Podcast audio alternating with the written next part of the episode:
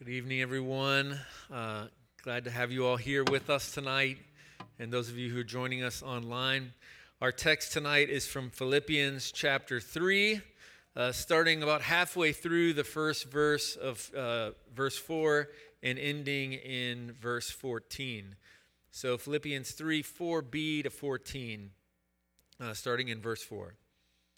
If someone else thinks that they have reasons to put confidence in the flesh, I have more.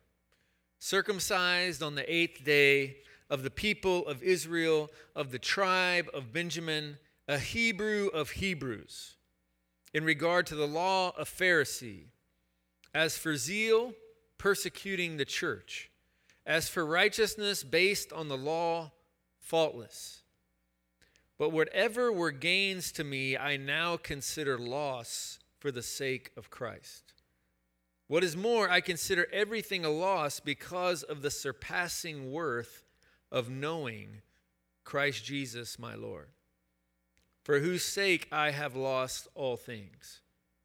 I consider them garbage, that I might gain Christ and be found in him not having a righteousness of my own that comes from the law, but that which is through faith in Christ, the righteousness that comes from God on the basis of faith. I want to know Christ, yes, to know the power of his resurrection and participation in his sufferings, becoming like him in his death, and so somehow attaining to the resurrection from the dead. Not that I have already obtained all this or have already arrived at my goal, but I press on to take hold of that for which Christ Jesus took hold of me. Brothers and sisters, I do not consider myself yet to have taken hold of it. But one thing I do, forgetting what is behind and straining toward what is ahead, I press on toward the goal to win the prize for which God has called me heavenward in Christ Jesus. This ends the reading of the word of the Lord. Thanks be to God. Um, tonight, our scripture comes from the book of Philippians. This is Paul writing. He's writing to the people uh, who live in Philippi. And predominantly, these are people that are what we would consider not Jewish people, not religious people. These are, these are Gentile people. And, and Paul is writing to them because people in the area, uh, some of them coming from a Jewish background, are telling these people who are considering following Jesus, they're telling them, hey, you, if you really want to do this sincerely, you must do something, men, to your bodies to complete the process. There's something that needs to happen to you if you're going to be a legit follower of Jesus. And that was circumcision that you needed to be circumcised. So, you know, at 20, 30 years old, all of a sudden you're hearing this message about Jesus and people are being drawn to it. And then all of a sudden, men, as you're getting drawn into this story, they bring up this little caveat, you know, well, you need to have this procedure. I mean, often we kind of skip over that, but just to think about that for a second as a grown man, that you would be coming maybe to church for the first time, uh, here visiting with us at, at Providencia, and we say, hey, if you stick around long enough, men, we have a procedure for you that you're going to have to go through. If you really want to be a part of this family, that there's going to be something we're going to take from your body. There's going to be actually a loss that's going to happen to you. And so you can imagine how difficult this was uh, for people who were hearing this. And Paul is saying to them, no. That is not what needs to happen here. That's not what needs to happen at all. Uh, and so he goes into his credentials, essentially, to tell them that he actually, of all people, has the authority to speak on this issue. So other, other religious people or Jewish people there in, in Philippi may be saying to you, hey, you have to be circumcised if you're really going to follow Jesus.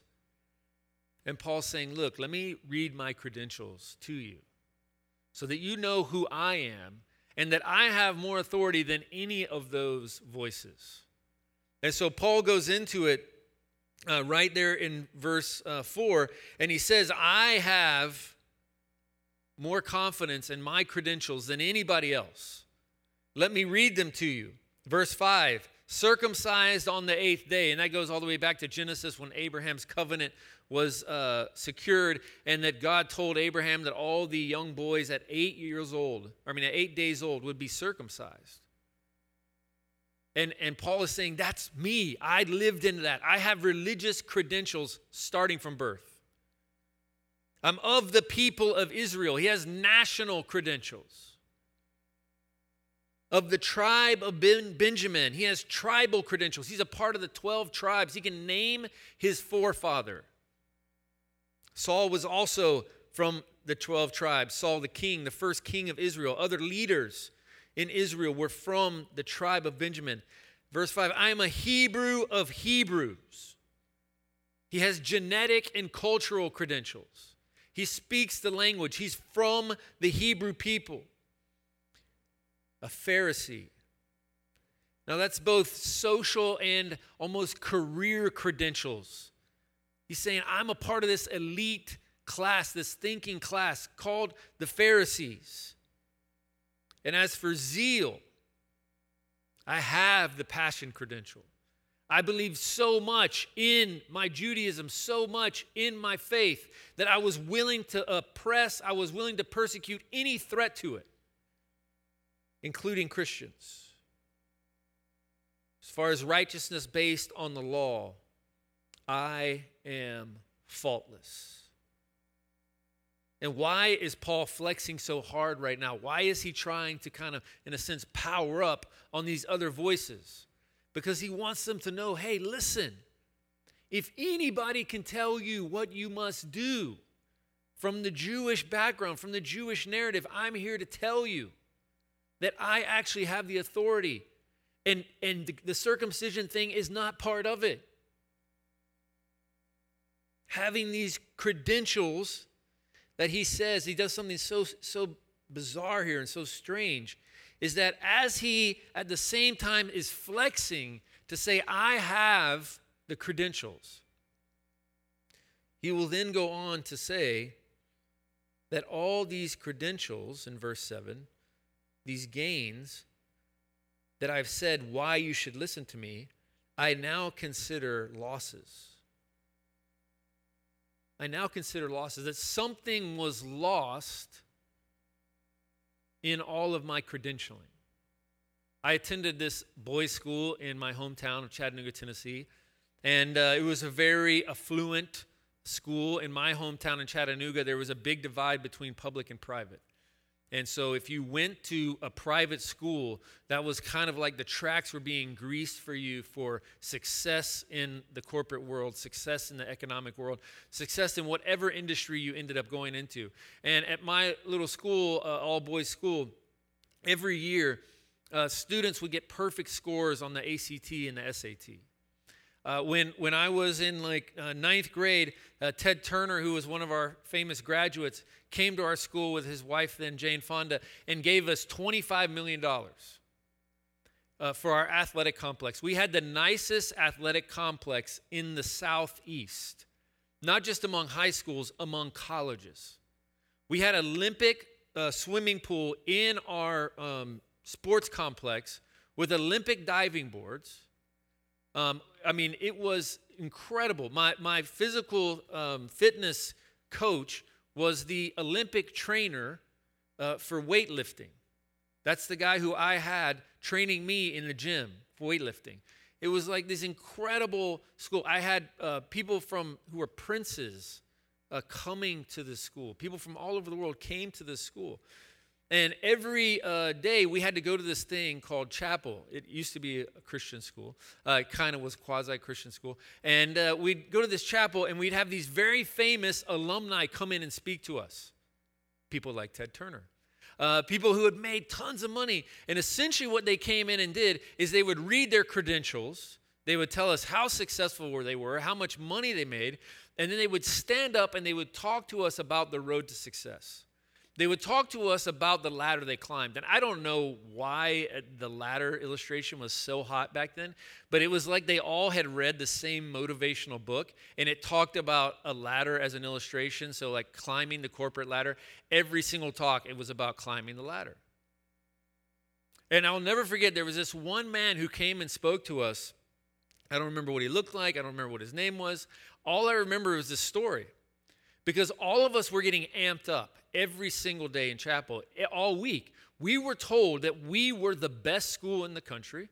We were told that by being in that school, we were the best students in the country, and that being a man was this incredible thing. It, it was uh, kind of like misogyny on steroids sometimes, you know, the way that it was pumped into us.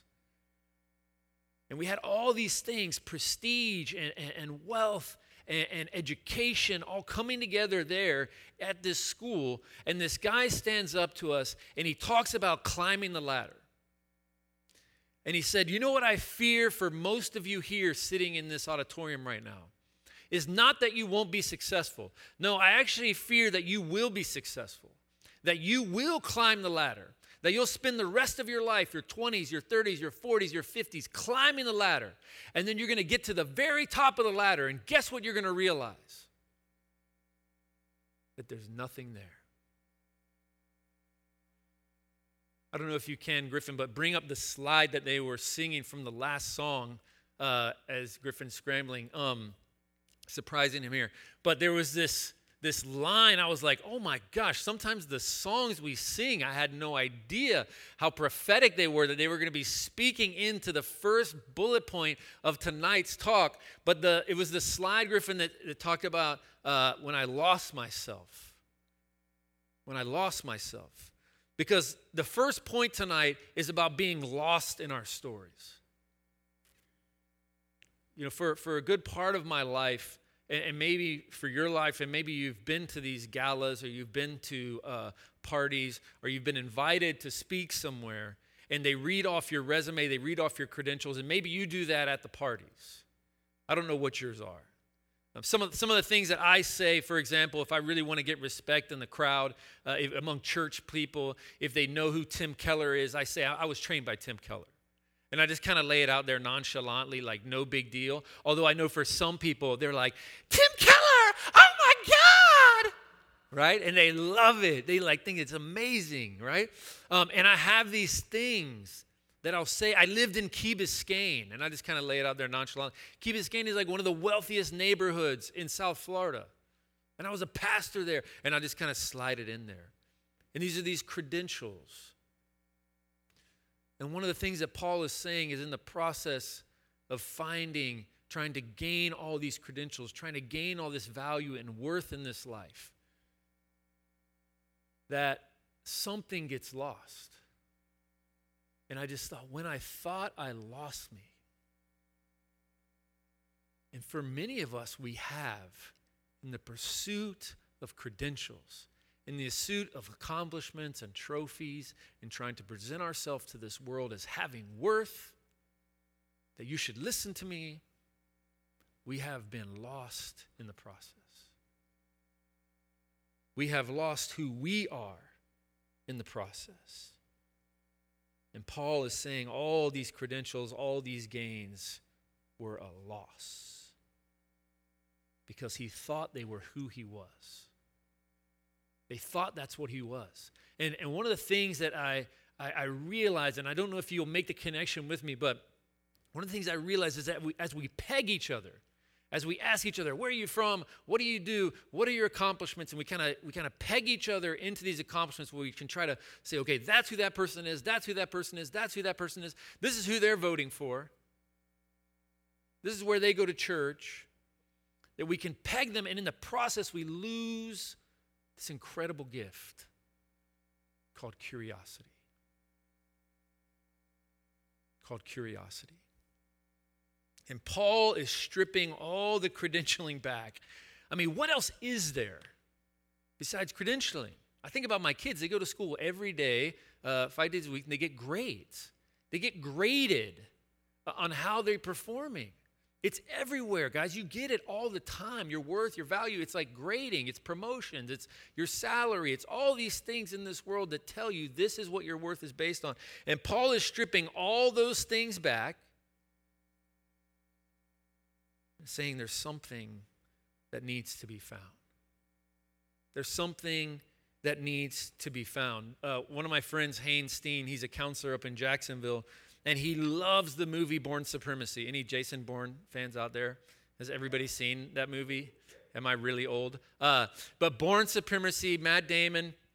Uh, Matt uh, finds himself, or Jason finds himself floating out in the ocean. He gets picked up by a ship, and uh, they bring him back to life, and he has no idea who he is.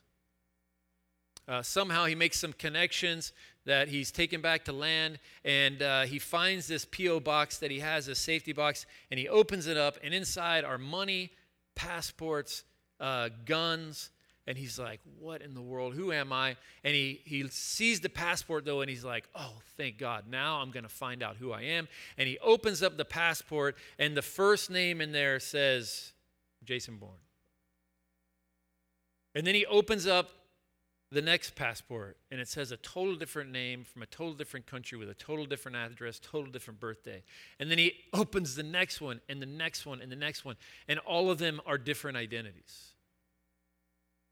All of them are different versions of who he has learned to be to survive in this world. And he takes all the passports, he takes some of the cash, he takes the gun, and he puts it in this red bag.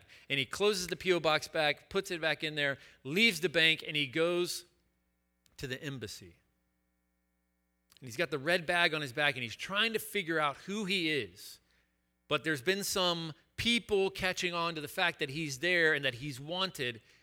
And he's sitting there in the embassy, and you hear one of the guards yell across the room, Hey, red bag! And they call him out by the bag, and they call him out by what's in the bag. These are the things that he's carried around saying, This is who I am or who I'm trying to figure out who I am based on these things that I'm carrying around with me in this bag. And they call him out by the bag.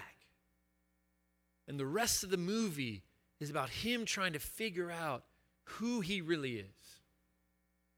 Who he really is. And it's turned into this incredible series. But uh, Paul is saying the journey of being found out to be found in our stories. That we really want to, but it's absolutely terrifying to be found out. He says in verse 8, everything that I carried in that bag, all my credentials, all the things that I thought gave me place and value and worth in this world, everything is a loss in comparison to knowing Christ. In fact, he is the reason that I will let all the credentials go. Because not only did I see them as lost, I see them as garbage. You know, garbage, when Jesus talks about hell, he, he talks about garbage. He talks about this garbage dump outside of the city walls where the garbage is burned. And, and, and in some ways, Paul is making this reference that, like, the stuff that we cling to, that we say, this is who I am, this is what I've accomplished, he's saying it's garbage, it's for, it's like hell if you're holding on to that. If you think that's who you are, it's like hell here on earth.